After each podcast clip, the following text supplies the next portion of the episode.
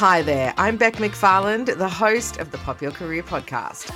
As a career coach, I'm most passionate about helping my clients to discover their own personal flavour of career fulfillment. In this podcast, we're going to be exploring ways that you too can feel more fulfilled by your work. So strap yourself in, get ready for the ride. The tips around here are fast and in abundance. Hello, hello, it's Bec McFarland here, helping you do better and be better in your career. And today we are talking about just because you can doesn't mean you should. In the last episode, I talked to you about a test called Motivated Skills created by a fellow called Richard Knowdell that I ask most of my career coaching clients to complete. And of course, as we discussed, your motivated skills, or otherwise known as your transferable skills, are found when we look at the crossover point between the skills that you really, really enjoy using and then the skills that you are really, really good at using. Today, I wanted to talk to you about another element that this test uncovers. And I find this to be one of the most interesting and helpful parts of this test because what it shows you is the skills that you are really good at using, but that you absolutely hate using. Now, Richard, the creator of the test, calls them your burnout skills, and I reckon that he's pretty spot on.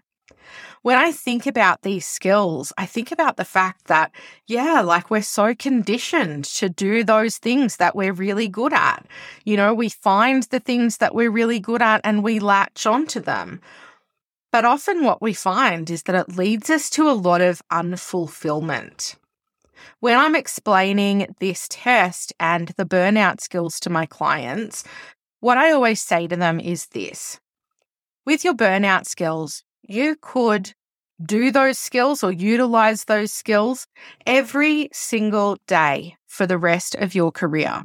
And throughout your career, you probably get quite good marks on your performance review, and your bosses would probably give you a lovely pat on the head and tell you that you've done a great job which is wonderful, right?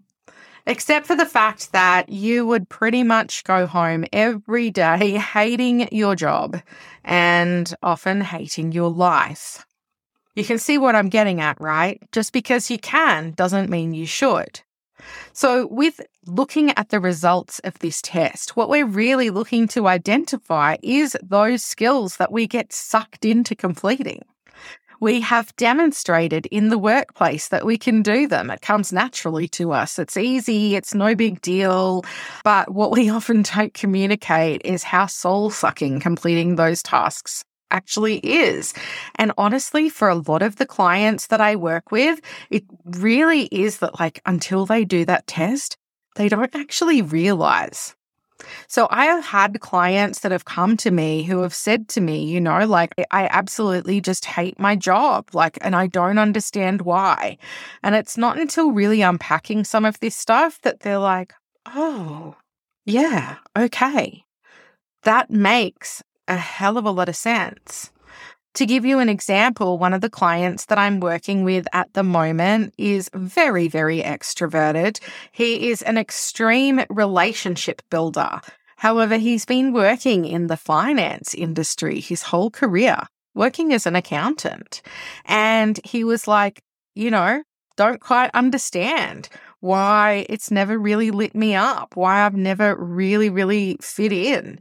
And so we're able to look at this test, look at the test results and go, yeah, okay, dude. Like, just because of the fact that you've got good numerical skills and, you know, you are traditionally good at accounting and finance work, it really doesn't mean that that's what you're cut out for. And so, fortunately for him, he's made a career change. he's very happy. And this new awareness that he has really means that he can be a little bit more discerning about future career paths and the types of roles that he takes in the future.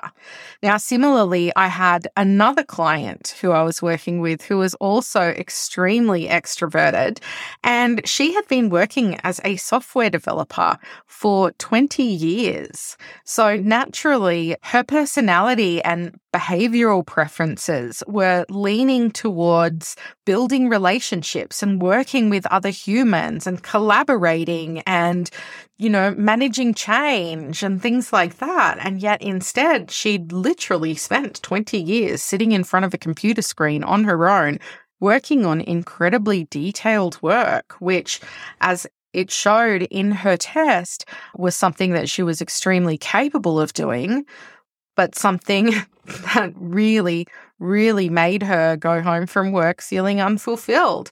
You know, she did come to me and was like, Bec, why do I hate my life? And I'm like, ah, it's written. It's written in the test results. So I really find that understanding your own burnout skills and what this actually means can help you to, as I said, just be more discerning and mean that you're not setting yourself up for a career of unfulfillment. So once you've got these test results and you can see, or once you've been able to even unpack it, you know, if you don't want to do the test, you can go ahead and learn through journaling or through other exercises that will help you to reflect and introspect and think about some of those tasks that you've done throughout your career. But I guess once you've got that information, it does provide you with a little bit of a blueprint and more of an idea about some of the questions that you could be asking about jobs that you're applying for in the future.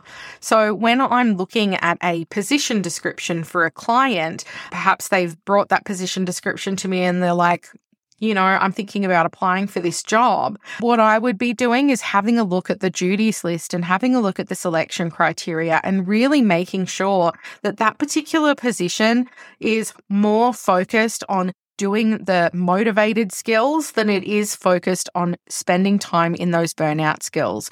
Because again, when you are so used to working in that burnout zone or you're so used to just focusing on the skills that you're good at using when you are embracing your strengths, you know, we can get ourselves caught up in all kinds of pickles. And uh, this is honestly one of the ways that I find that people are feeling mostly unfulfilled by the work that they do. I hope that you enjoyed this little chat that we've had today about your burnout skills and that it started to get you to think about what some of your burnout skills might be.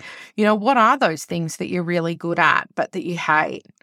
Just because you can doesn't mean you should. Have a beautiful week. Take care and I look forward to catching up with you next week. See you later.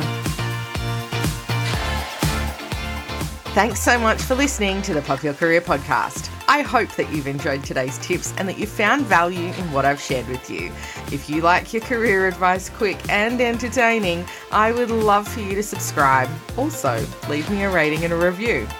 If you want to continue the conversation, come and join me over on social media. You can find me everywhere at Pop Your Career. I'll see you soon. This episode is brought to you by the Career Clarity Quest, my absolutely free seven day program, which is designed to support you in getting so much clearer about your next steps. Find it at popyourcareer.com forward slash quest.